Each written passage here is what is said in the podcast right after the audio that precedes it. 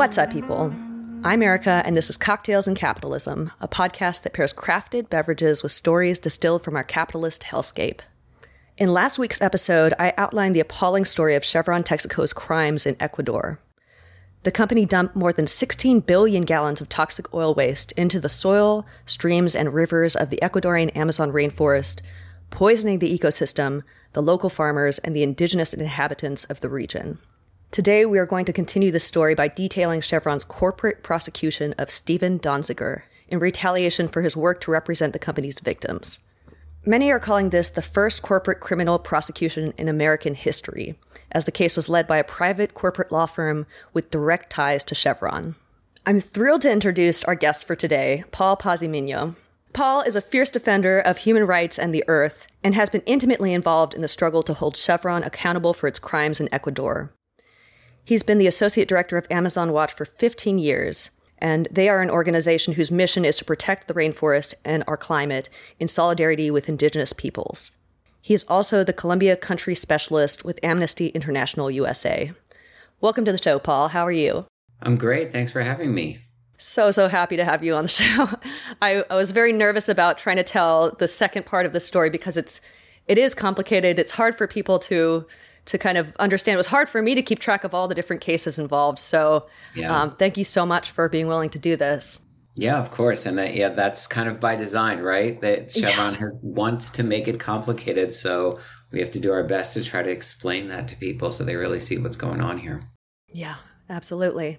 So, Paul, you had a chance to read through my first episode about Chevron, uh, Chevron Texaco in Ecuador was there anything that I missed that that should really be emphasized in that story? Well, there's it could be, you know, a 50 part series really yeah. to get into everything that happened. So True. there's no way to not miss something. But I, mm-hmm. I do mm-hmm. think one thing that's hard for people to grasp is how much Chevron tried to derail the case in Ecuador, how many different ways and for years.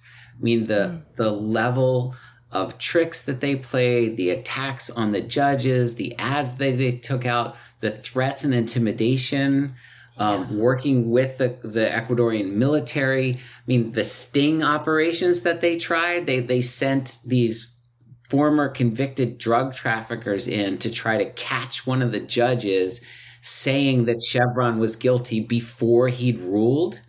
Yeah, he, they went in with a secret hidden camera, right? And uh, Diego Borja was involved and um, Wayne Hansen. Those were the two people involved. They went in with a secret camera inside their shirt and they pretended to be um, contractors that were going to be looking f- to get hired to clean up. Right. So they, they were pretending like, hey, we heard wow. there's going to be business on the horizon. We want to know what you think about this Chevron case, hoping to catch the judge saying, oh, I'm going to find them guilty outside of the court. Right. Wow. Uh-huh. And they, they did this for close to an hour and the judge was polite. He kept listening to what they were saying and he wouldn't do it. He wouldn't do it. He wouldn't do it. Finally, he's like, I need to get out of here. This is going on forever. So he's, he's literally walking out the door. Like he has the door open and he's trying to be polite, but you can see he's like, I've had enough of this. Yeah. And the guy is like, well, I mean, this is going to be easy, right? Chevron's guilty. Chevron's guilty. And he, as he's leaving, he's like,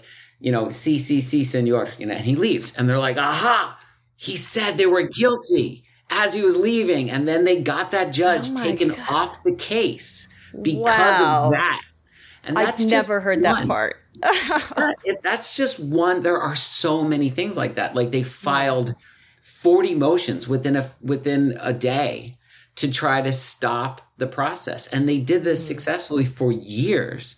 And while they're doing it, the Ecuadorians are running out of money. People are being intimidated. People are literally getting sick and dying. And that's why the case took decades. At this point, obviously, they're still fighting, but yeah. just that part in Ecuador took so long because Chevron did everything it could to prevent the case from reaching a conclusion. So, I mean, like I said, there's no way to catch all of it.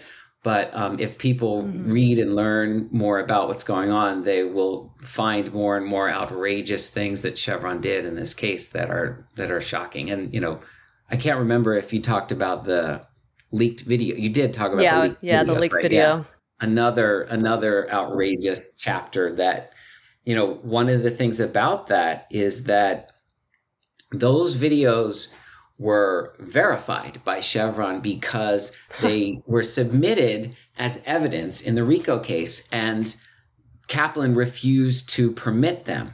But by submitting them, Chevron's lawyers saw them at Gibson Dunn and they demanded their return. They said, This is Chevron's property. You have to give it back to us. And of course, we didn't have to, and we didn't. but that just proved that was real. They was were they were legit. yeah. Oh my god. And those tapes were sent from a, a, a, Chevron insider directly to Amazon Watch where you were working, right? Yeah, they said we're sent to our DC office, and it just had a note saying, "I hope this helps in your case against Texaco, a friend from Chevron." And love it. The other thing about that that was so frustrating is that when they first came out, we did an exclusive with Vice, which was great. Mm-hmm. Um, mm-hmm. Vice News was fantastic, and they've written a lot of good articles about this case and done videos. Yeah. But I was working for weeks with a journalist from one of the three major networks in the US and there was a whole big spread that was going to be posted to the front page of their website the day of the appeal hearing of the RICO trial. Mm. And after mm. the trial, I went back to the hotel and I called. Actually, I was in the I was in the office of Al Jazeera and I called. I said, "Where's the article? It's not up." And the guy said, off the record, which is why I'm not going to tell you which agency it was because he's still working there. He said, There's a smear campaign against you, and my editor killed a story. We've been working on it for weeks. And it was a story about those tapes. And I said to the guy, it's not, you don't have to take our word for it. Like these are Chevron's videos. They've been authenticated as yeah. such in court. And you won't, your editor won't let you tell that story because it was coming from us. Oh my God. And that was just one little snippet of how much pressure Chevron has put on the press and continues to this day. In fact, there's a major newspaper that was supposed to run a story two weeks ago or the day of, of Donziger's freedom. Mm-hmm. Congressman McGovern and nine other members of Congress wrote to Joe Biden and asked him to pardon Steven just the way Amnesty has in others. Yeah. Mm-hmm. There was a, there's a paper that had an exclusive on that, and the story was supposed to run that day. And then I found out from the journalist the editors got her being harassed by Chevron's lawyers, and they still haven't run the story. And the story is simply reporting on what's in the letter from Jesus. McGovern to Biden but they've yeah. so intimidated news agencies that they're not willing to they're not willing to risk even telling what uh, congressman said imagine that happening now like with all the crazy stuff we see happening with the government imagine not reporting that when they report so many other crazy literally like think of marjorie taylor greene and the stuff that she says you're reporting on yeah. that as lunacy reporting on people's tweets yeah yeah. yeah, so totally. It's still very much the case that we're living in a world where Chevron has put its finger on the scales of justice and silenced the story and suppressed the rights of people trying to exercise their right of free expression. Yeah, yeah, absolutely.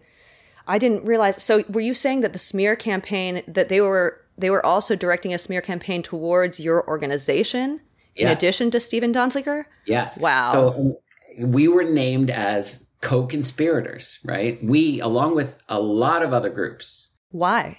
Because the RICO case is a SLAPP suit, right? St- strategic lawsuit against public participation. And the idea is usually not to win, it's to intimidate and scare mm-hmm. away the opponents by yeah. threatening them with legal action. And mm-hmm. so when Chevron was involved in the initial phase of the RICO case, it decided it wanted, well, Gibson, Dunn, and Crutcher, their law firm, decided they wanted to file as many subpoenas as they could to target everybody who was involved in the case and say that it was you know part of their discovery so they named us as non-party co-conspirators saying look we're not going to hmm. sue you directly but you're involved so we're going to force you to turn over thousands of documents emails everything and they wow. hit us with these subpoenas they tried the same thing with Rainforest Action Network, with many wow. journalists and bloggers. Oh my God. They, they hit hundreds of people with these subpoenas. And fun note, Jennifer Rearden, who is mm. likely going to be appointed to the to the Southern District of New York, she's a specialist at Gibson Dunn on discovery. And I believe we've never seen her billing records, but I'm very confident that she was involved in drafting these subpoenas, these very abusive subpoenas. Wow. So when Amazon Watch went to court, because we were based in San Francisco at the time, we fought in the Ninth Circuit and we won completely every one of their subpoenas was thrown out by the judge who looked wow. at it and said, this is an intimidation tactic to go after yeah. a critic of Chevron. This is not a, a, subpoena that's seeking to get at some specific information. And he said, I'm stopping short of sanctioning you. If you come back with any more subpoenas against Amazon Watch, they better be very specific and you better show why you have a reason to request that. And they have not since come after us. And this oh, was wow. 2013 or, or I can't even remember. It's been so long ago. But the point being, they wanted to get us to be bogged down for months. Yeah. Just going through and give over all of our information. And they tried the same thing with other groups and individuals. And, you know, mm-hmm. with some people, like with Joe Berlinger, it worked. And they were able to get, because Judge Kaplan gave Gibson Dunn whatever it wanted, they forced the filmmaker Joe Berlinger to turn over all of his excerpts. The creator of the film Crude? The film Crude, exactly. Yeah. Which they then edited to try to make Donziger look even worse and that's how they got Kaplan to agree to go after him and essentially, you know, find him liable for alleged fraud and ghostwriting. But it was all based on a lie. Yeah. So before we get too deeper into the weeds with this, I was hoping that you could kind of explain for our listeners who Steven Donziger is and how he got involved in this story and yeah, what Chevron has done to him. Yeah. So Steven Donziger was a part of the legal team that filed the first class action lawsuit against Texaco. Mm-hmm. He had he traveled in the early 90s, saw the contamination, and was involved, involved with other lawyers in filing that suit. And that's how he first started getting involved. But as the suit progressed and then eventually was moved to Ecuador, he became a member of the international legal team in support of the Ecuadorian case. He he wasn't mm-hmm. he didn't have a license to practice law in Ecuador. So as far as the Ecuadorian judgment, he wasn't arguing in the courtroom. Other lawyers, Pablo Fajardo and other lawyers in Ecuador did that. But he'd been since the beginning of the case an international advocate. He helped raise a lot of the financing oh, wow. and advocated publicly for this case because this is an epic battle that has gone on for decades, right? The yeah. only way to maintain that type of of case is to get a lot of international support for it. And Steven helped finance the case by finding investors who wow. would support it so they could continue the fight. Because Chevron believed that it could just simply make the Ecuadorians go away. They could never afford to keep fighting for decades and they would simply give up and Chevron would yeah. win. That was their calculus, right? So Steven was so pivotal because he was able to keep support going wow. for so long. He's a fundraiser too, which is so hard to do. That's amazing. An advocate, a public relations person, a fundraiser, and a lawyer. And now I think, like the preeminent expert on corporate accountability in the United States and how corporations retaliate legally against these types of actions because, you know, he's been front and the center of it for so long. And mm-hmm. Steven, now, you know, he's had his license taken away, but, but worse than that, he's become, Chevron has turned him into the villain, right? So Chevron yeah. realized from the beginning, there was no way they could ever win this case on the merits that it was clear they had already admitted to committing the crime in Ecuador anyway, right? They, yeah, yeah. they said that they did it. They said that they did it as a cost saving measure. They mm-hmm. said that they did it for decades while they operated there. They simply didn't want to have to be the ones to pay to clean it up. So they figured, how can we change the narrative so that people will believe us and not the victims in Ecuador? And the way to do mm-hmm. that was to vilify this New York lawyer and make it about greedy international lawyers trying to make a buck off of Chevron. And so they spun that narrative, and Sam Singer, who's a PR hack from San Francisco, is one of the people who came up with that oh, story. Wow. wow. And that's what we know now from their internal emails. Back in 2009, yeah. they said our long term strategy is to demonize Donziger. That's the quote, right? That was in 2009. Here we are in 2022, and they literally just criminalized him. So yeah. they're making good on that promise, right? But Steven, if you've talked to him or if you've seen him, you know, he's kind of a larger than life personality too. He he lives up to that stereotypical, like really big, loud, boisterous New York lawyer. You know, he, he lives, that's who he is. So yeah. that played into Chevron's narrative because they're like, here he is, contrast him with very quiet indigenous communities from Ecuador who are very respectful, who are not, you know, getting in the face of people. And Steven would would operate that way because he was up against literally 60 law firms and 2,000 lawyers and oh legal professionals. God. And so it became Donziger versus Chevron. And Chevron thought if we can find the right judge and manipulate the situation so that the crime is not part of the trial, Ugh, and yeah. we can concoct enough of a story that a judge is going to go after Donziger, which is exactly what they did. So, two weeks prior to the Ecuadorian judgment, they preemptively filed this RICO case against Donziger. Mm-hmm. And that is how they prevented the Ecuadorians from ever bringing the evidence of their contamination, of the contamination in Ecuador, to a court in New York. And that's what's key about this strategy, because it's not about Chevron hiring lawyers to defend itself on the merits of the case, which everybody mm-hmm. has a right to a lawyer, even Chevron. Should they get 60 when Ecuadorians get one? No. no. But they still have a right to a lawyer.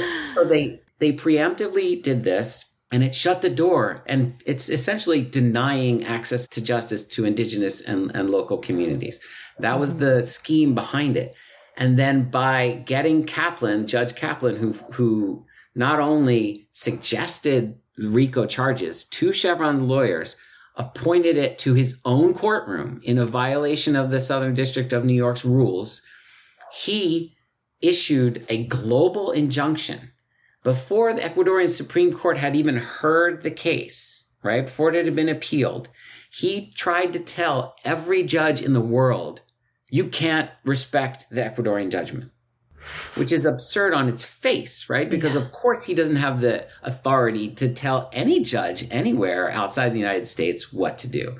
But yeah. that just shows you he was willing to play that card early on. This is how mm-hmm. biased I am. Nobody should reject. He didn't read the Ecuadorian judgment. It hadn't gone through the oh appeal system God. there. But Kaplan was letting everybody know, you know, I'm biased towards Chevron. And that's what played out in real life. That, that injunction was struck down by the Second Circuit because it was obvious overreach. And if you read Kaplan's judgment, it specifically says that the Ecuadorians are free to seek enforcement outside the United States and that mm. this only applies there. That was put in because Kaplan was slapped down when he tried to issue that global injunction. Oh, yeah. He had to be super clear that he didn't have authority outside of the United States. Well, yeah, which was internationally illegal to do, saying that this case can't be picked up in any other country. It's not not a legal thing. Exactly. And but they knew also that eventually the Ecuadorians would do what they did, which is go to other countries to seek enforcement, right? Mm-hmm. But the point of this whole thing is that the proper situ the proper process would have been appeal the decision in Ecuador, appeal it to whatever level of court it goes, and it went all the way to the constitutional court. So there's the appeals court, the Supreme Court, and the constitutional court. Then once that is settled, defend based on that wherever the Ecuadorians seek to enforce it. So it would have been appropriate for the Ecuadorians to then take their judgment after 2013, when it was affirmed by the Supreme Court, to the United States, to the Southern, to the Ninth Circuit where Chevron is headquartered, and hmm. demand mm. that they pay. And that would have meant that a judge looked at the Ecuadorian judgment and the evidence and that's mm. the hmm. last thing that Chevron wanted because they oh, knew God. it's irrefutable evidence it would lose. So by doing this with the RICO case, they provided a blueprint for corporations to avoid fighting based on their actual practices and come up with other ways to silence and suppress and prevent their opponents from enforcing it. And it's called the kill step. Gibson oh, Dunn wow. even names it. Wow. Oh my God. Oh, that blows my mind. Yeah, and they're proud of it. And they've made wow. millions of dollars off of getting corporations off the hook for their acts internationally by preventing, by delegitimizing and attacking the opponents rather than fighting on the merits of the case. And Steven is the perfect example of how someone can be vilified and destroyed for doing that because they not only went after his law license, they tried to hold him accountable for millions of dollars in legal fees. They've taken away, they've frozen his bank accounts the fact that he's now free from jail is great, but that's only one step. He still is under siege by this company because they are adamant that they want to make an example of him so other people do not follow in his footsteps. And that's what's so chilling about this because they're doing it with the full complicity of the US judicial system, but also that the executive branch won't step in and do anything about it. Yeah. Despite the fact that members of Congress and the United Nations and the European Parliament and the entire global international human rights and environmental community have all stood up together and said, this is wrong, this is an abuse of justice, and it's a chilling effect on all of our work. You must intervene, Biden, Garland, you know, you must step in and take some control over this case so it's not handled by corporations. And so far, not surprisingly, Biden has done nothing. Yeah. Because I think he'd rather support big oil than um, you know one lone human rights defender. Mm-hmm. So last week we discussed a little bit. This was my first time learning about this story. So I brought up some frustrations that there was this landmark victory in an environmental case against an international corporation, and the case was like a resounding victory. And then it seemed like nothing really came of it. They didn't pay any of the, or a tiny fraction of the yeah. reparations they were supposed to. So it's a frustrating outcome to have this victory kind of taken away. I can see this from the biggest environmental case in history. Yeah, yeah, and and I can see, you know, in 20, 30, 50 years looking back and either viewing this case as like the groundbreaking event that kind of led to the long-term victory of environmental justice over international corporations or I could also seeing it be the kind of last gasp of environmental justice trying to stand yeah. up to these corporations. So uh, the question is, what determines which out- outcome we see, and what can people do to try and push things in the in the right direction? Yeah, well, ironically, I mean the it's thanks to Chevron's attacks that we're talking about it now, right? And that you learned about it when you just did, right? Yeah. Because yeah. this was a huge case and has been for so long, but you're hearing about it now because of what they've done to Steven. And that is essentially where the hope lies that this case has now gone back to being the case that's too big to fail, which I, I believe that it always was for the exact reasons that you talked about. Like if a corporation can get away with such a deliberate, heinous crime that it admits to doing in the most ecologically sensitive part of the planet and never is forced to pay a dime to actually clean it up, then it's telling the rest of those companies you can get away with murder. Yeah. And if we don't keep pushing to hold them to account, that will be the precedent. And I do think that ultimately we will hold them to account.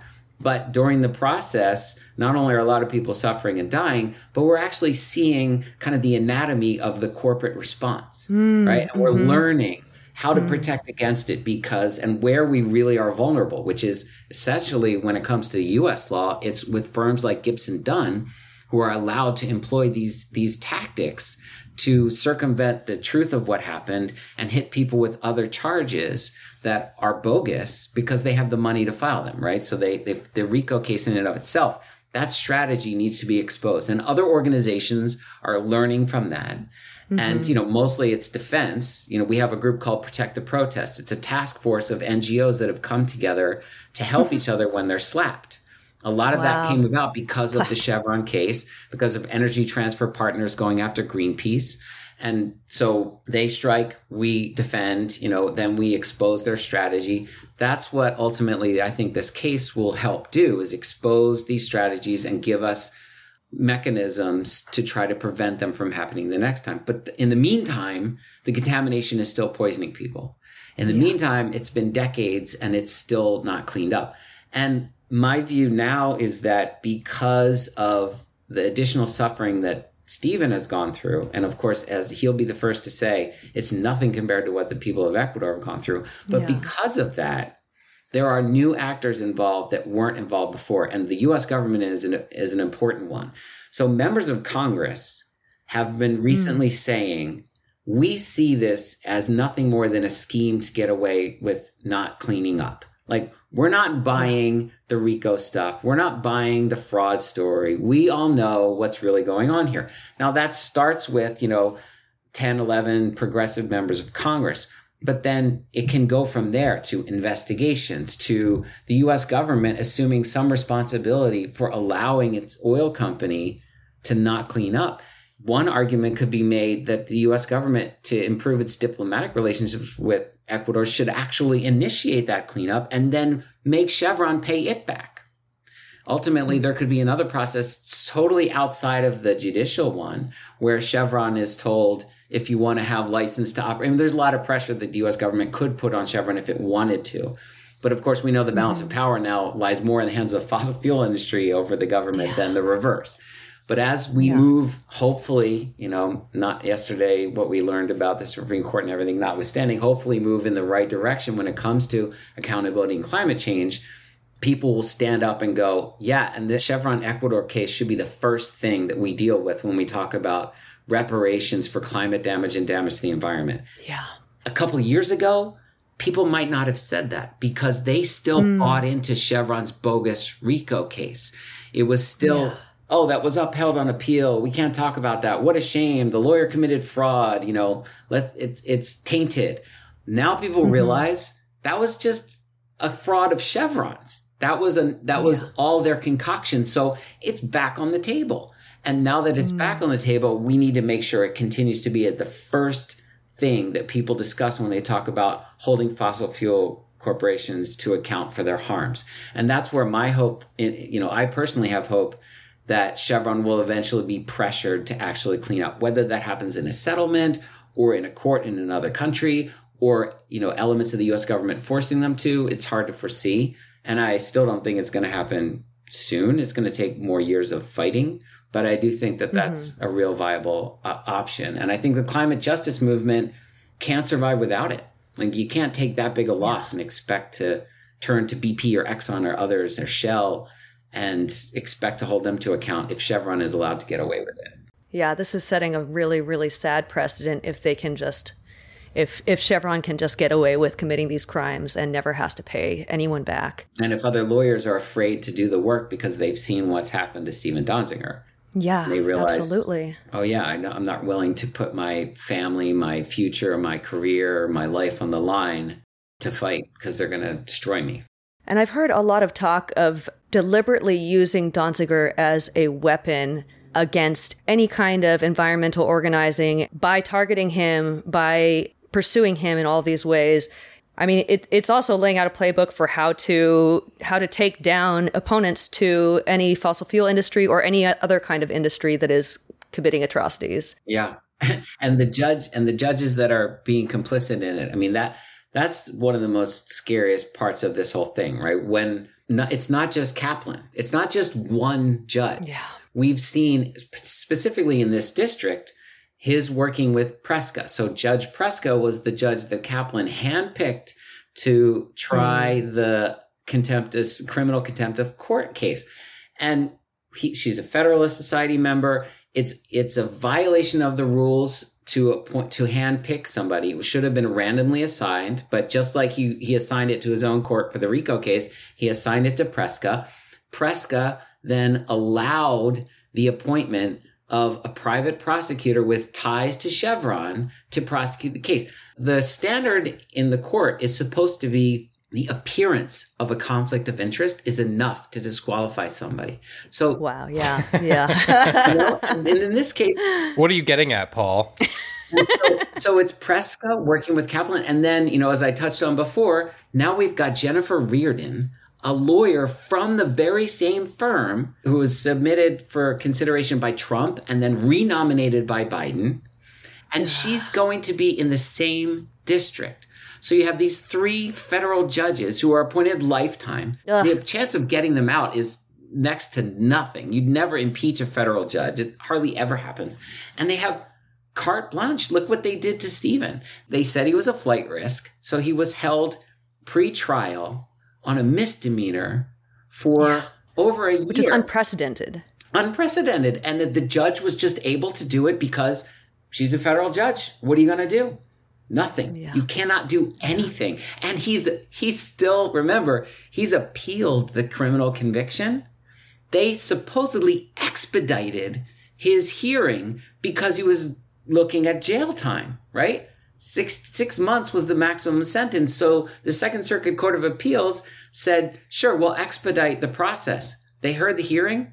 They haven't even decided yet, and he's already served all of his sentence. So that you know, it's a mockery. It's making a complete mockery of justice of our legal system. Yeah, yeah, yeah. It kind of sounds like it kind of sounds like there's an argument here that Chevron has gone so far in the prosecution of Steven that it's kind of working against them at this point. Like they've demonized him to the point where they've kind of made him famous and it's gone on it's it's like a little bit too ludicrous, a little bit too heavy-handed that it's kind of becoming obvious to more people a that yeah. it's becoming more and more obvious to yeah. people that, you know, it's it's unjust which is working against them at this point. Would you would you say that's yeah, accurate? Exactly, and and I think they not only did they overplay their hand, but the fact of the matter is that the RICO case, as much as it was a victory for Chevron, it didn't actually protect it from the threat of enforcement because it only applied in the United States. And when Stephen, working with other lawyers, started to pursue enforcement elsewhere, like in Canada, that risk was elevated. And so their theory must have been how do we prevent that from happening? If Donziger is left on his own and no one will work with him, then he's less likely to be able to pursue enforcement and work with Ecuadorians. So they started trying to get his information so they could see who was supporting him. And when they found people, they would then bring them in to be deposed. And if so, if you were looking to, if Steven says, hey, look, we want to start an enforcement action in Australia, for example, and he's looking to supporters and they find out who that is, they say, well, this is a RICO case that Donziger has lost. He's a fraudster. You can't work if you work with him. You're you could be violating the the judgment, the RICO judgment, and then you could be liable. So we oh, want to depose you. What are you going to do? Are you going to continue supporting him, or are you going to go, yeah, I can't risk my livelihood by supporting this case. And now I've got lawyers calling me day and night, threatening me. So I'm out, which is what they mm. hoped they could do, which is why they kept going after him, even after they had their really powerful RICO victory. And that's where, as we're saying, they kind of went too far. They went beyond the pale and now it's backfired. And that's allowing people to get not only reinformed about the case, but hopefully more people supporting it and that gives life to the mm-hmm. hope of enforcement outside the United States. So Chevron overplayed its hand, and now it's actually flat out lying about what happened in the Amazon because it's mm. trying to go back to this whole thing is a is a scam. Even though they've already admitted and and you know this is all documented that they've committed these crimes. Wow. The CEO Wirth, he said to shareholders at their shareholder meeting, there's no scientific evidence of contamination there, and if there were, they wouldn't have had to make a fraudulent case in order to to try to oh, get God. us. And oh, and that's what Representative Rashida Tlaib asked him when the CEOs mm-hmm. of oil execs were brought to testify before the House Oversight Committee last October she questioned him about Chevron's operations globally, about all the money that it owes to communities it's harmed, about, and, and you know, she said, like, you can't arrest all of us. You may have Donziger going to jail, but we're going to keep fighting. But then she sent follow up questions. And in those questions, she asked him um, not only about the bribe, but why did he tell shareholders there was no contamination if his company had already admitted that it contaminated? So what's the mm. truth? He hasn't responded to any of those questions yet. He's just ignored Congress. Wow. Wow. So do you see a path forward for the victims of Chevron's pollution? Do you think, you know, in light of of the the growing public awareness of this case, do you think that there is going to be a shift towards holding holding Chevron accountable? Yeah, I do. absolutely. And and you know, part of it is because of what Stephen has gone through and the renewed understanding of what's really going on in this case. You know, there's people who are involved now, not even because of the Ecuadorian judgment, but because of the judicial abuse in the United States. Mm-hmm. And there's lawyers, not even necessarily activist lawyers, but other lawyers who are mm-hmm. looking at the precedent going, yeah, I don't want to be, you know, prosecuted by a private firm because the judge holds me in contempt when I'm appealing an order, right? Yeah. So the, the group of people involved in this case has expanded quite a bit. The 68 Nobel Prize winners that wrote a letter on behalf of Stephen, they're not all Peace Prize winners. They're Nobel Prize winners. So chemistry, mm-hmm. all kinds of fields. This isn't, this mm-hmm. is hmm. no longer just like, you know, the environmental justice community harping about a case of harm against indigenous people. It's, it's reached yeah. more of the mainstream. I say that with the exception of the mainstream media, right? Because the corporate media, as we've talked about, is still mostly uh-huh. silent about this, which is why so many people don't know about it. But as far as seeking enforcement and, and ultimate justice and cleanup, there's no eh, as long as the Ecuadorians are willing to fight and have international support, of which now they have more than they've had in a very long time, there's no end to this where Chevron doesn't ultimately have to pay. Whether it's the hmm. day Chevron is dismantled and all of its assets are divided up again to give it to the people that it's harmed, because one day Chevron will not exist. The fossil fuel industry is going to disappear, and there's no there's no reformation. This is not a company that should be allowed to transition to green energy, not that it would anyway. This is a criminal enterprise that needs to be held to account. So eventually, those assets will be given to the people that it's harmed. I would like to think this case will be resolved before that. Um, and it's a very, I believe that it could be. But one way or another, Chevron would be forced to clean up what it did. Unfortunately, many more Ecuadorians may die in the meantime, and over a thousand have already died. And this is a generational fight. So it's a tragedy. Now, if somebody comes in who has the wealth and decides to pay to clean it up in the meantime and then go after Chevron, hey, Jeff Bezos or Elon Musk. Maybe you want to do some good with the billions yeah. of dollars that you have instead of creating. Start buying Twitter. right, right. They could do that. They could actually pay to clean up and then be the ones to go after. It would be more of an equal footing if Elon Musk or Jeff Bezos or Richard Branson took on Chevron. I'm not saying any of them have ever said they're going to do anything like that, but yeah. the more people understand this case affects them, everybody. Yeah mm-hmm. that the more likelihood that the allies continue to grow and we can actually put together a force that Chevron would have to reckon with that would force them to clean up. And there are multiple ways to make it happen. Um, a country mm-hmm. like Australia, you know, anywhere that Chevron has assets, and there are many places around the world. All it takes is one, one court to say, yes, we believe this case should be enforced, and we're going to turn over Chevron's assets to do that. Canada there were some victories. Ultimately, it's not even decided finally, but ultimately, Canada is protecting the corporate veil and is saying that Chevron Canada can't be held liable for Chevron Corporation's actions. Hmm. All they really have in Canada is a bank account. It's a seven tier subsidiary of Chevron, but it's just names on a bank account, on a names under a bank account, and the decisions are made in, in California about what, what Chevron's doing in Canada. But the appeals court in Ontario ultimately said Chevron Canada is not going can't be defended in the enforcement action. But another country might not say that. It might actually agree yeah. with Ecuadorians, and that's all it takes, and Chevron would have to pay. But do you think Chevron would actually pay up if a different country ordered them to do so? I mean, Ecuador they did. Would their, they would have to seize their assets. Well, they could. They could uh, try to withdraw them beforehand, yeah. like they did in Ecuador. But you know, hopefully, hopefully, what would happen is as the case, and this is the way so much of this works, right? When it looked, when they read the writing on the wall, then they start to make contingency plans. So if Chevron saw an enforcement action in another country was doomed to failure, they would start picking up the phone and talking about how to get out of this. And that's why this RICO case is so important and understanding what happened is so important because up to now, they've been able to walk into any court in the world and say, a U.S. judge found this was a fraud and it was upheld by the Second Circuit Court of Appeals and other judges. While while technically don't have to listen to U.S. law, they are intimidated by that, of course, and they are swayed yeah. by that. But now that this yeah. case has been exposed as such a fraud and such a just deliberate attack on Donziger based on bribed witness and false evidence, that is much less deadly weapon that Chevron can wield internationally to try to prevent enforcement. So the more people know about it, and the more people know about what, and the more members of Congress and others who speak up about how this is just a fraud of Chevron's, the more likely it is that the Ecuadorians can actually find justice elsewhere and enforce that judgment.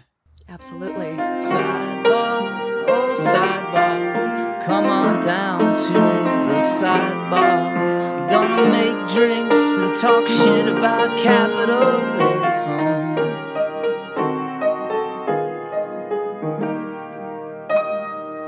Joined once again by Jesse Torres, our resident anti capitalist bartender. Um, and I'm really excited about this drink today. It's called the Class Action Cocktail.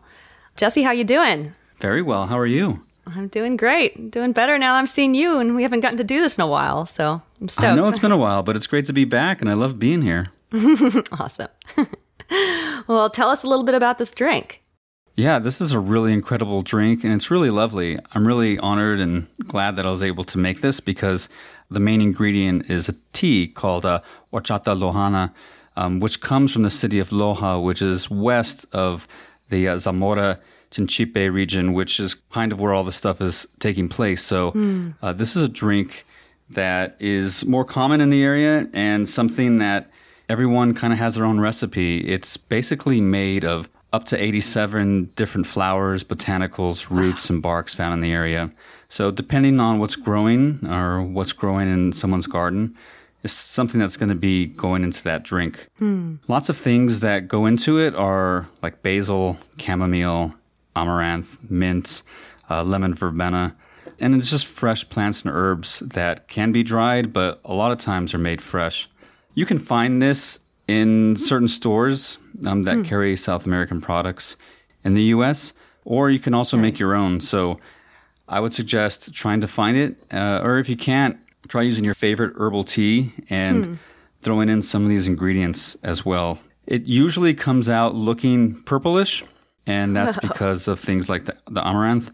But, hmm. you know, depending on what you put in, the color varies. Is there a lot of cinnamon like in horchata? Well, so that's something very interesting. So in, in the US, we're probably more familiar with the Mexican version of horchata, yeah. uh-huh. which is a non-dairy drink, but it's made from rice, but has that creaminess, mm-hmm. and it also is spiced with cinnamon. That has its roots from Spain. Oh, but even wow. there, it's different. The word horchata comes from an old Latin word for uh, barley, and so in Spain you'll find horchata still made with barley, but hmm. you know when it got to Mexico, they replaced it with rice, and then even in, in Ecuador and in other parts, um, it's not even made with any of that. It's got a whole different meaning. Um, oh wow, so, interesting. Yeah, it's it's kind of, of misleading, and it, but it's got a really rich and diverse history. Mm-hmm. I'm pretty sure that the name horchata was given it by the Spaniards for a drink that the indigenous people have been making for much longer than that. I um, see. I see. Uh huh. Yeah, but something that's really fantastic, and despite the name, um, something that's pretty common. Mm-hmm. So the base of the drink is the tea. You're going to want to brew the tea um, and then filter out the botanicals. You can serve it hot if you like. I know that's kind of common in the Western world is to serve tea hot, but you can also serve this cold or at room temperature. Most likely going to find it kind of at room temperature uh, in Ecuador, but either way, you know, if you want to have it chilled, brew it ahead of time and then chill it like in the refrigerator And when you're ready to drink it, it'll already be nice and chilled. Nice. So this drink is perfect for making non-alcoholic or alcoholic. Um, if you don't imbibe, you know, just sweeten the tea as it is, and then there they sweeten it with something called panela, which is a raw mm. sugar. Commonly in the U.S., you can find piloncillo, which is Mexican and is also a raw sugar. But any kind of sugar you have also works. They also kind of drink it on the sweet side, hmm. kind of like me. I like my things a little bit sweeter. So, mm-hmm. you know, whatever works for you, you can sweeten as much as you like. And then you can also add either lemon or lime juice, something hmm. to, to give it a little bit of acidity and zip. Very nice. If you do want to go the boozy route, I'd recommend using aguardiente, which is a spirit commonly found in Mexico, Central America, and South America. There are a couple brands that are from from Ecuador that you could use. One is Zhumir, and the other one is Licor uh, Siete Pingas, which is kind of a bad word. I guess I don't know enough Spanish. Damn it. Pingas means means penis okay. in kind of like a derogatory way. Okay. so I mean, not like the nice penis word. yeah, you know, like saying like cock in in yeah. English or something like that. So uh, pretty interesting name choice, but this this brand is specifically from the same region that um, all this is taking place at. So mm. if you can find it, that's cool. I mean, it's something that ties you directly back to the place and terroir of Ecuador. So, um, oh, by the way, aguardiente is in Ecuador. It's made from cane, which is also what rum is made from. Mm. Aguardiente can also be made from other things. It can be made from different grains like wheat, even rice, or even fruits. Depends on where you're at and where they're making it. But in Ecuador, in this part, they usually use cane. So if you can't find aguardiente, you can also use rum. I would find something that's unaged, something like Don Q. A clear rum, right? Or a clear rum. Yeah. Um, that'll work too, and it'll it'll fit the profile here. Very cool. So to make this drink, you basically just add everything together. My recommendation for the ratio is about 105 milliliters of the brewed tea, about 45 milliliters of the uh, aguardiente or light rum. Um, you can use more if you want it boozier. You can use less, and then about 50 milliliters each of the sugar and lemon or lime juice. If you're having it hot, heat the tea up and add everything in there to stir. Um, if you're doing everything chilled, you can batch everything ahead of time, throw it in the fridge, and then when you're ready to drink it, you can drink it chilled, or you can even even drink it on ice.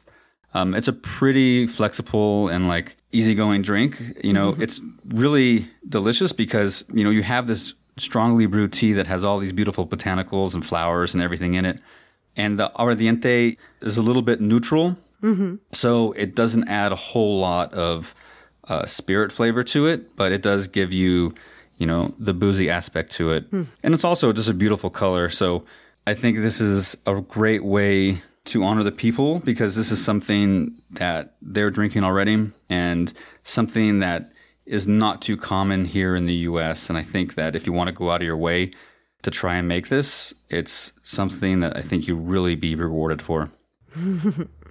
That's awesome. Yeah, I definitely agree. It's it's such a delicious drink and I love that so many of the ingredients are so tied to the place that the story is based in. Like you did a fantastic job of again pulling all the pieces together in ways that make so much sense for the episode. And uh, yeah to really honor the people and the place and even the ecosystem of ecuador where a lot of these ingredients would be found. So yeah and i think that's really important is because and I, I feel that same way about the way that you know we should be eating and drinking. And I, I feel like you know, we could take definite clues from indigenous peoples who are living and eating and drinking things directly from where they're at and what they're farming and what's growing there. Mm-hmm. You know, this is a, a, drink that's made with things that are in season and things that are being harvested from their own gardens and from the wild and from the forest. So, you know, it's really a drink about place and it changes depending on where you are and what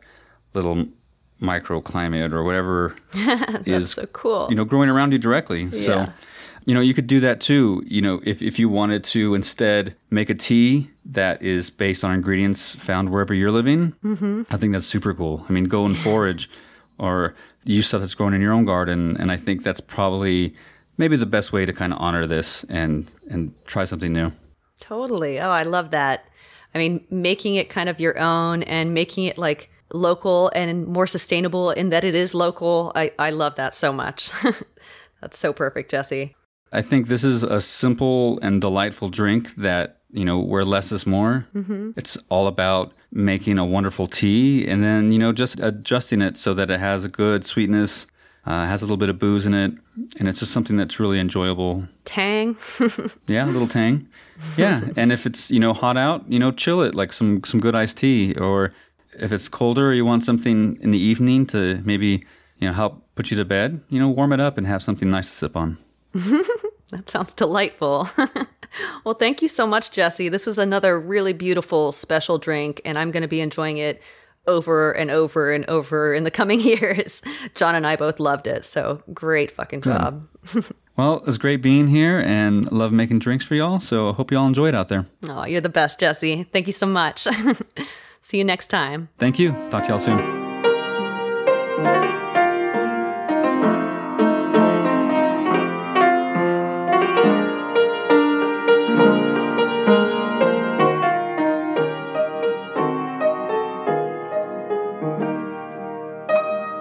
So, in the prior episode, I briefly touched upon the scandal surrounding Chevron's star witness, Alberto Guerra, whose testimony was the basis for Judge Kaplan's ruling that the original case on behalf of Chevron's victims was based on fraud. Can you tell us about the compensation that the star witness received from Chevron in exchange for his testimony? And can you explain how we know that his testimony was false and fabricated by Chevron? Yeah, absolutely. And this is this is so important because the fact that this was permitted again is shocking. And this is because yeah. Judge Kaplan allowed it, right? Let's be clear. Any fair judge would not have permitted the testimony of Alberto Guerra. It was so obviously false, but also it was paid, bought and paid for by Chevron. So Guerra yeah. at one point had been a, a judge on this case. He had been defrocked for accepting bribes as low as $200 to throw a case, right? Jesus Christ, two hundred dollars. Yeah, oh so you God. could buy this guy for two hundred bucks. Chevron's like perfect. exactly, and so he he and he had like uh, only two thousand dollars or something like that in his bank account at the time, right? So he had no money. Ideal. He, he had lost his job, and then Chevron says, um, we will pay you for testimony in this case. And he, they actually sent a representative with $18,000 in cash in a briefcase. Very above board. To pay for his testimony. Now, what they said is like, oh, we're going to buy the computer from you. Like, we'll buy the evidence.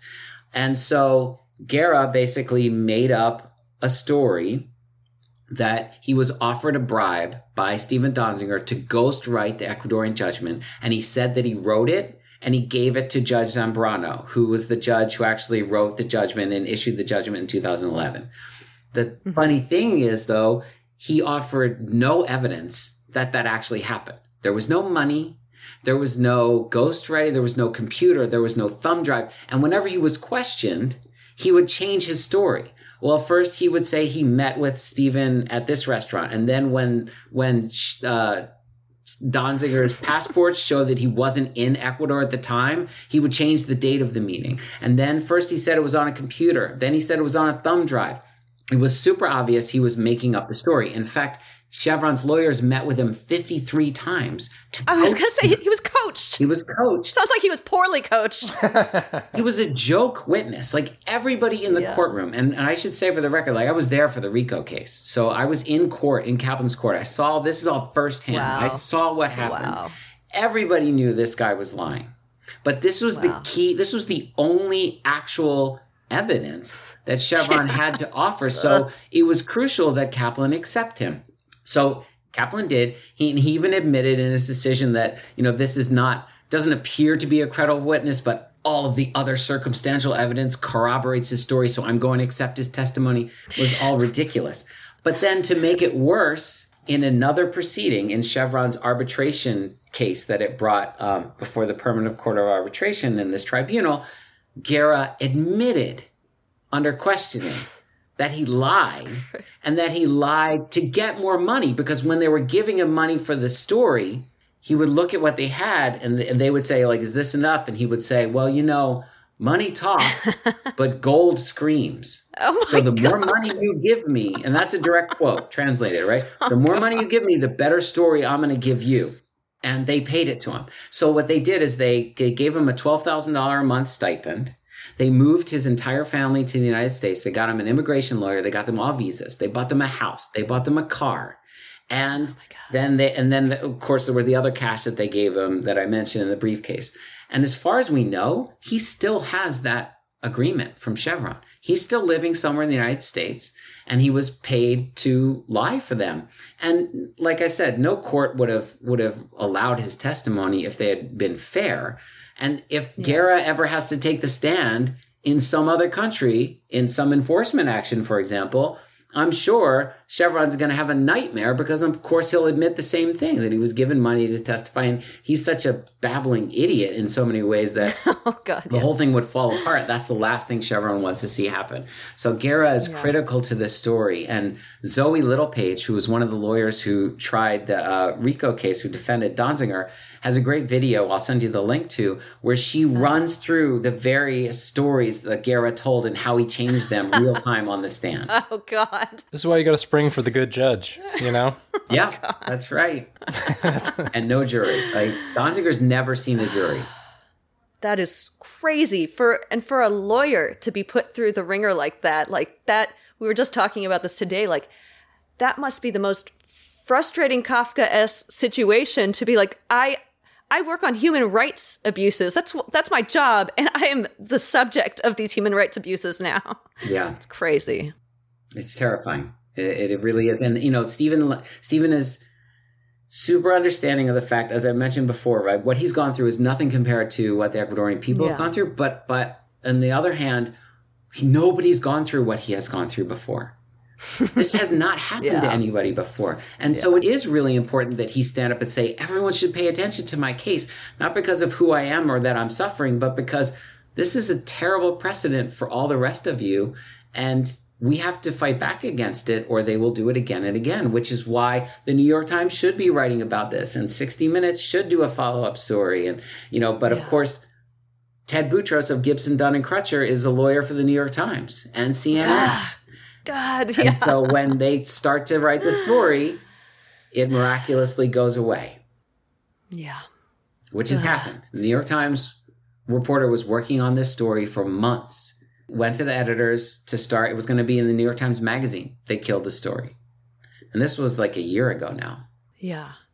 And then the New York Times was literally, you know, only blocks away from Stephen's house, but refused to report on this case for years, right? They were just completely ignoring it. They wrote one story the day yeah. Stephen was convicted. That's it. wow. Yeah, it's amazing. It's absolutely amazing. Which brings me to fossil fuel money in corporate media.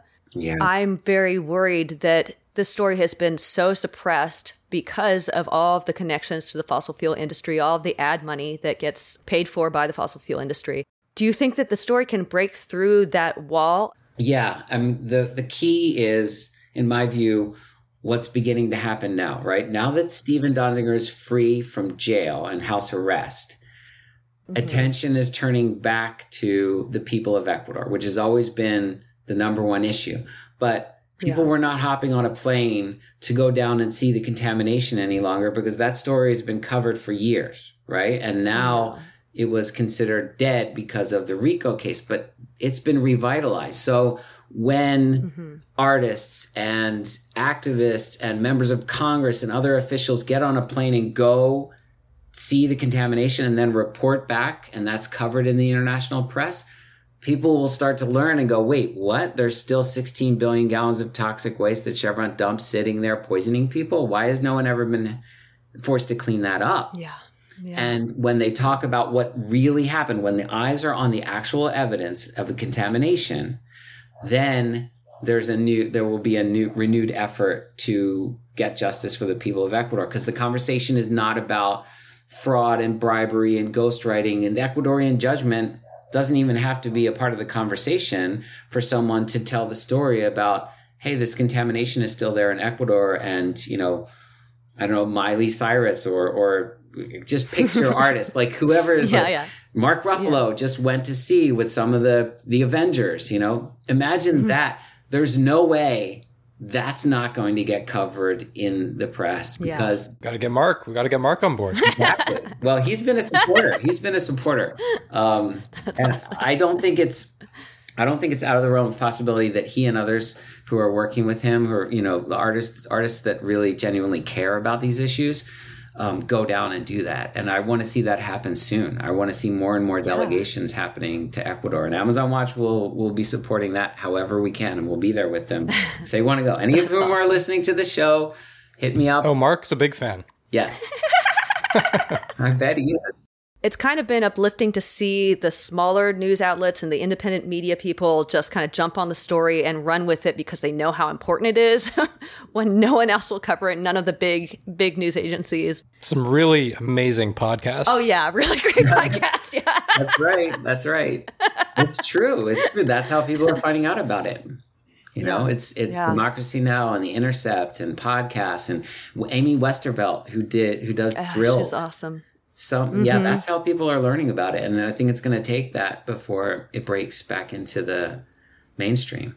Can we quote you on comparing us to Democracy Now, Paul? Of course. So you've been at Amazon Watch for 15 years already, and you've been involved in this this case with Chevron and Texaco and Ecuador for for that long, right? For yeah. for that full 15 years. Wow. Yeah. And, and Amazon Watch since 2001. Wow. Can you talk a little bit about the connection of your organization to this whole story and um, and kind of the role that they've played in the story? Yeah, of course. So Amazon Watch, you know, our, our work is done in partnership and solidarity with indigenous communities. So since and we've been around for 26 years now. Uh, when Chevron was planning to acquire Texaco, we went to the shareholder meeting and brought evidence of Texaco's contamination and argued that the board should not merge because they were going to be buying this massive liability in Ecuador Ecuadorian Amazon. Were you personally there arguing? No, but my, our executive director, Leila Salazar Lopez, she was there. Ah, she actually began work cool. with Amazon Watch as our, our Chevron Texaco campaigner. In fact, wow. said to Amazon Watch, I want Amazon Watch to have a campaign on Chevron. And so they said, great, you're hired. She started doing that. And so we brought we would bring investors down. We would bring other um, other people down to see the contamination and to meet the people affected and then come back wow. and pressure chevron to at that point not not merge with texaco but then after that settle the case. And we immediately became a target of chevron's because of our work. So we would help bring indigenous allies to confront shareholders face to face and the CEO at wow. their shareholder meeting and tell them about what they were going through. How powerful. You know, I wish I could say they were received well, but they were usually given this like this patronizing racist response of like, well, you're being abused by Ugh. lawyers. What a shame Ugh. that you don't you're not sophisticated enough to see that this isn't our problem and you should oh go back to Ecuador and tell your government to clean up. That's what they were told year after year.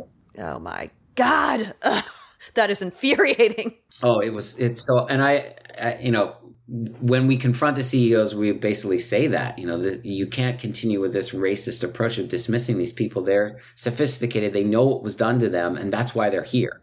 Yeah. But totally. you know, it's an easy way for for these CEOs to dismiss them. Yeah. Amazon Watch has continued working with the affected communities in many different ways, and we're we not only are trying to prevent new oil drilling, but um, UDAPT, which is the organization that represents the communities affected by Texaco, Chevron, um, is still working on cases against its own government and and Petroecuador, the Ecuadorian oil company that is still flaring, that is still causing contamination.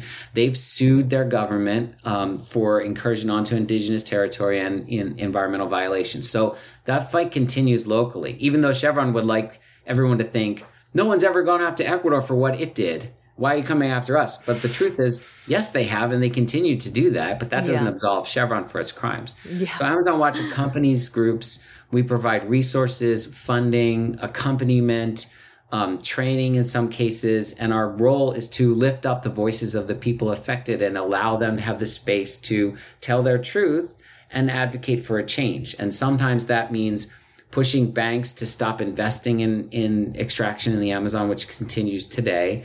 Um, and sometimes it's helping them to bring cases before international courts like the Inter American Court on Human Rights and wow. challenge their own governments for violating their rights to free, prior, and informed consent about what happens on their territory.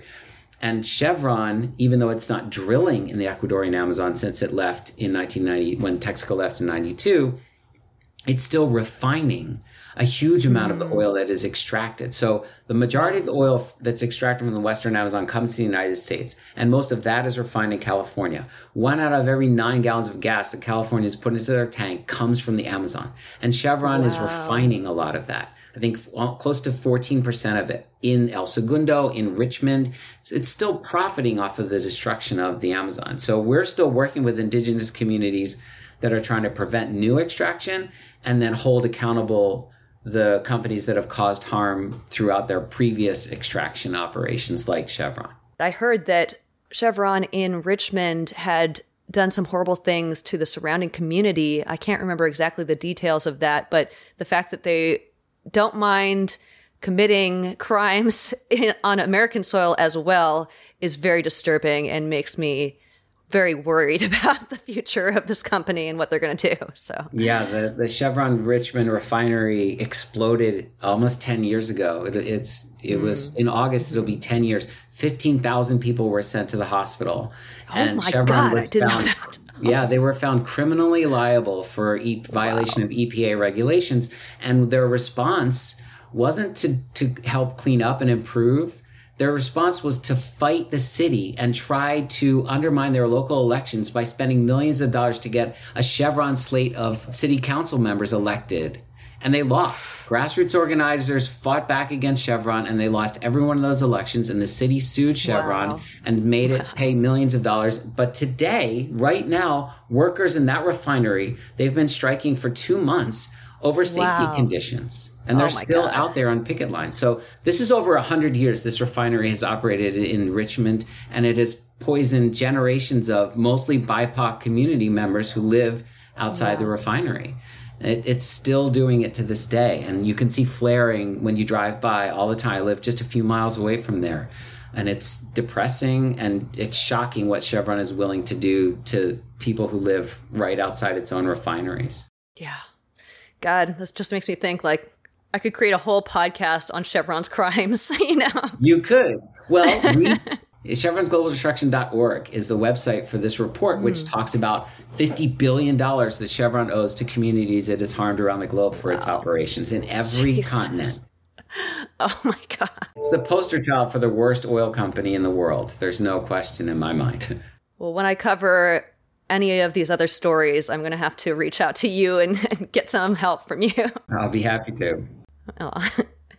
I was thinking this might be a good place to ask you a little bit about your work with Amnesty International and the role that they've played in the story in calling out some of Chevron's crimes. Yeah, that's I'm glad to mention and I'm really grateful to Amnesty. So I'm I've been a volunteer member of Amnesty's South American Country Specialist program since 1995 and focused wow. specifically on Colombia for the most part. Amazing. That includes Ecuador too. And so Amnesty was involved years ago because it has a business and human rights program. So Amnesty was involved in some of those shareholder resolutions and targeted. Some of the Amnesty activists were hit with subpoenas wow. as well. What? And, oh my and, God. Yeah, just for trying to organize shareholders to care about what happened in, in Ecuador. So Amnesty's known for a while. And then recently, when targeting came to, you know, Stephen Donziger being thrown in jail for advocating for environmental rights and for indigenous people, Amnesty stepped back in. They brought a complaint to the United Nations Working Group on Arbitrary Detention under the High Commissioner for Human Rights, and they filed a complaint, and that's how the UN ended up making a decision that Stephen Donziger's detention was arbitrary and human rights violation mm. and he should be compensated and there should be an investigation. So Amnesty is wow. is very concerned about the precedent and the intimidation of environmental and human rights defenders globally, but in this case, obviously, specifically in the United States, and is very worried that this is a trend that we're seeing. In some countries, of course, when you do human rights work or environmental work, you're targeted and killed. Yeah. In Ecuador, you know, it's still violent and it's still dangerous to be an earth defender. Colombia is the worst place in the world to be a human rights defender. Mm. Brazil and Peru, hundreds of people killed every year for doing for advocating for the environment and human rights. In the United States, you know, it hasn't reached that level, but now this is a mechanism for the criminalization of those same advocates. And that's why Amnesty jumped in and said to Merrick Garland first, he should drop the charges. And now to Biden, he should grant a pardon and eliminate the charges against Donziger and allow him to clean his record and get his law license back, etc. Yeah. So Amnesty's been great supporter of, of Stevens and in, of the case in general for many years. That's amazing. And it, it blows my mind that Amnesty International and the UN and human rights advocates around the world, everything that they're saying about this case doesn't make a difference to people in power in the US, to politicians in the US. I mean, I, I'm amazed that that hasn't been the thing to really sway the political approach to this, what politicians are doing about this. If anything was going to, I would think that that would do it. But well, it, it just shows you how pivotal and important this case is, right? Because mm-hmm. Chevron is employing every tactic it can to make sure that it's not held to account because it knows it's the beginning of the domino effect. There are so many communities Chevron owes money to for its harms. It can't yeah. afford to allow people to sue it successfully because remember, this is different than a government saying to Chevron, you must clean up. Even though Chevron doesn't respect governments either. It's in, it's been nailed for tax evasion. It's committed other crimes that are not just this type of crime. But this is a case where indigenous and other communities successfully sued it in court. And if mm-hmm. it honors that, there, there are many other communities lined up to do the same thing. So oh, it's God. putting the full weight of its pressure on the U.S. government to prevent that from happening. And it, like I yeah. said, that's why this battle is so important to the future of corporate accountability and climate justice. Yeah. So the idea that yeah, this is setting a dangerous precedent, and it's the first I forget what term you used exactly, Paul, but the the first corporate criminal prosecution criminal mm-hmm. prosecution in America. Do you do you have any more thoughts on on how we can prevent that moving forward, and how we can shift that par- the paradigm away from from allowing corporations to to gain this type of power?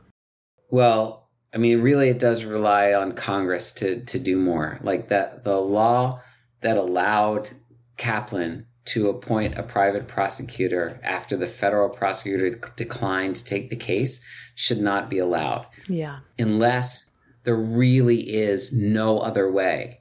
For example, the excuse that was given to Kaplan by the state by the federal prosecutor in New York was that they did not have the resources to try the case and that's obviously not true because it's the most well funded prosecutor's office in the entire country, right? Yeah. If they shouldn't be allowed to give that kind of excuse, but also they should have to make a recommendation. And that law could be changed to make that the case, where the prosecutor has to say, okay, I don't have the resources, but I think this should be pursued or I don't think that should like my my judge my judgment as a prosecutor would be not to try this case. They should have to give an answer one way or the other because that would have helped Stephen because I'm sure they would have said no. This shouldn't be mm-hmm. prosecuted. This is a misdemeanor contempt of court when the when the lawyer is appealing properly the the orders in a civil case. Why would there be a criminal prosecution here?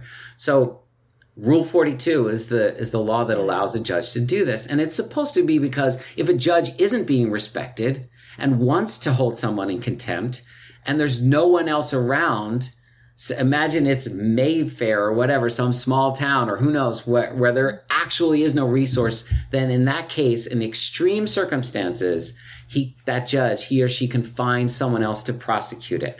But of course they still can't be tied to the very people involved in the case, like the fossil yeah. fuel industry, right? Yeah. So there should have to be some standard to oversee mm-hmm. that when that happens. That all is on Congress's table, right? Somebody could suggest mm-hmm. an edit, a change to that law, maybe even Jim McGovern, who, who's been a champion of Stephen Donziger, and then go through the Senate and actually amend the law to prevent judges from doing what they did to Stephen. It should become the Donziger law. I love that. They should stop this from ever happening again. And it could, it could happen, but you know, God, I mean, we can't even protect a woman's right to choose right now. So, oh my I, God, I know. I don't know what's yeah. going to happen with with things like that, but it, there is a path. Mm-hmm. It's just going to take conviction, you know. Yeah, and in in that vein, it makes me think that like this whole strategy that corporations use of just bankrupting their opponents in court and filing motion after motion, doing everything, you know, just dragging people through the mud legally to yeah. to rig the outcome in in different cases. I mean, it's that needs to be changed because the little guy can't pay for endless litigation. They can't pay to keep the case going. This is it's just it's so inherently unfair that that someone with more money or a company with a lot of money can just keep relentlessly persecuting someone in in our judicial system, prosecuting someone in our judicial system. Same thing. Yeah, basically yeah. in this case, yeah.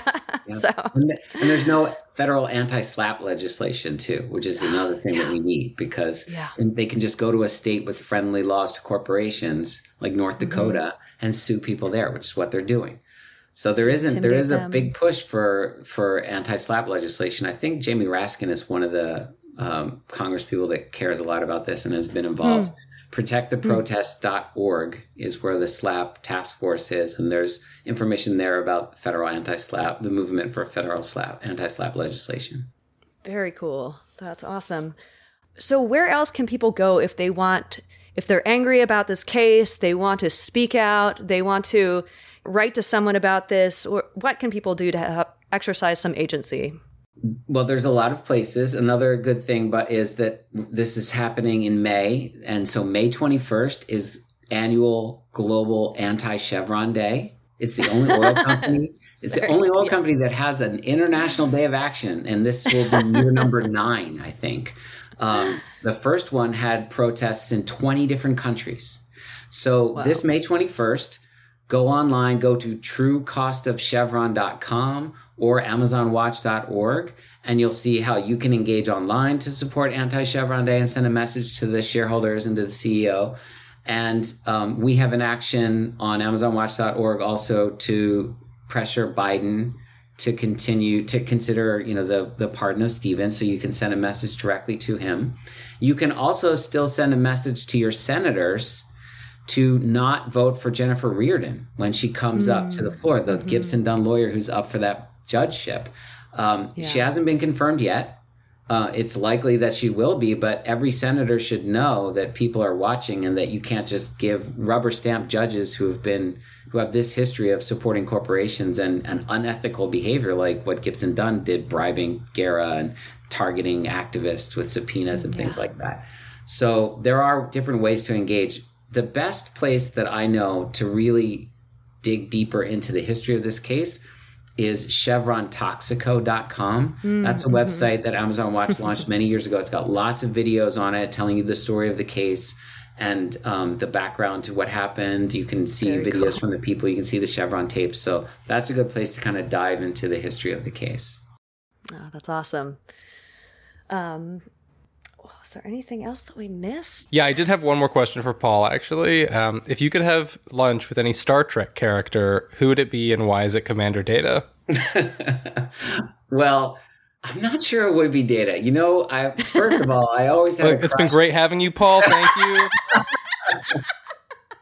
I love Data. I love Data, but so Patrick Stewart you yeah. know, okay. he's yeah. such a great guy. And so Captain Picard would have to be, although I grew up on the original series, so Spock and Kirk were my first jam, but I, I, I can't I can't say no to Patrick Stewart. He's such a great and he's an amnesty supporter. So Oh, that's awesome. Oh, good dude, yeah.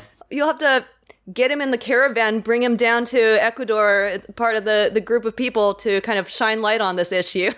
um, that I would love to do that. That is such a great idea. we'll get him and Mark together. Yeah. and who else? Alec Baldwin and like there's a whole bunch of people. Susan oh, yeah, Sarandon. Right. He, he co-authored an article with you, right? Yeah, we did an op-ed in the in the Guardian. Mm-hmm. Wow. He's been very really good article. He told me he he wants to go. Um, you got to plan on, this trip. yeah, I mean, it, it's been tough for him the last few months, so I don't know what's going on with him now because of everything that happened around that. So, yeah. but hopefully one day we will get down there. And and as I said, I think more and more people will start going, and this yeah. will come become back onto the news that that people just simply can't ignore. Yeah, yeah. I hope to go down there someday and see it with my own eyes, even though I know it would be very, very upsetting, very unsettling to see all of this devastation. Yeah. But you can also go see the, the pristine Amazon in other places mm. when you're there. And, you know, Ecuador is a beautiful, beautiful country. So yeah. I highly recommend it. Yeah. Uh, that's, and actually, I was looking through stock photos, um, the Creative Commons photos to use for a graphic for this episode, and looking at photos of Ecuador, and like like a few pages down as I'm scrolling comes up a picture of you protesting in Ecuador. I'm like, oh, really? oh my God. You're everywhere. You're doing all the good work, dude. I love it. That's great.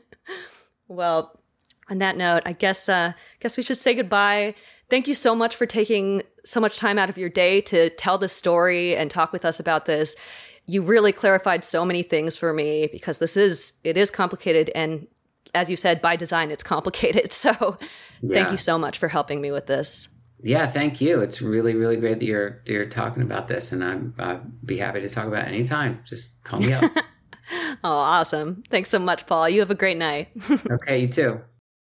That's our show. Thanks to Paul for coming on, and thanks to Jesse for the great cocktail as always. Thank you to Dreamweaver, that's DRMWVR, and Rathbone for the use of our theme songs. As you may well know, uh, one of the main ways you can help defeat capitalism is by giving us some money. So if you go on Patreon and look up Cocktails and Capitalism, you can support the show there. Or if you can't support the show through donations, leave us a review on Apple Podcasts, tweet about the show, look us up on Instagram, tell somebody you know about it. Uh, it really helps get the word out. And thank you again to all of our continuing patrons. You guys really help make this possible. We just picked up a new audio interface and a second mic. That's why I don't sound like I'm screaming across the room anymore, so that's fun. We'll see you next week.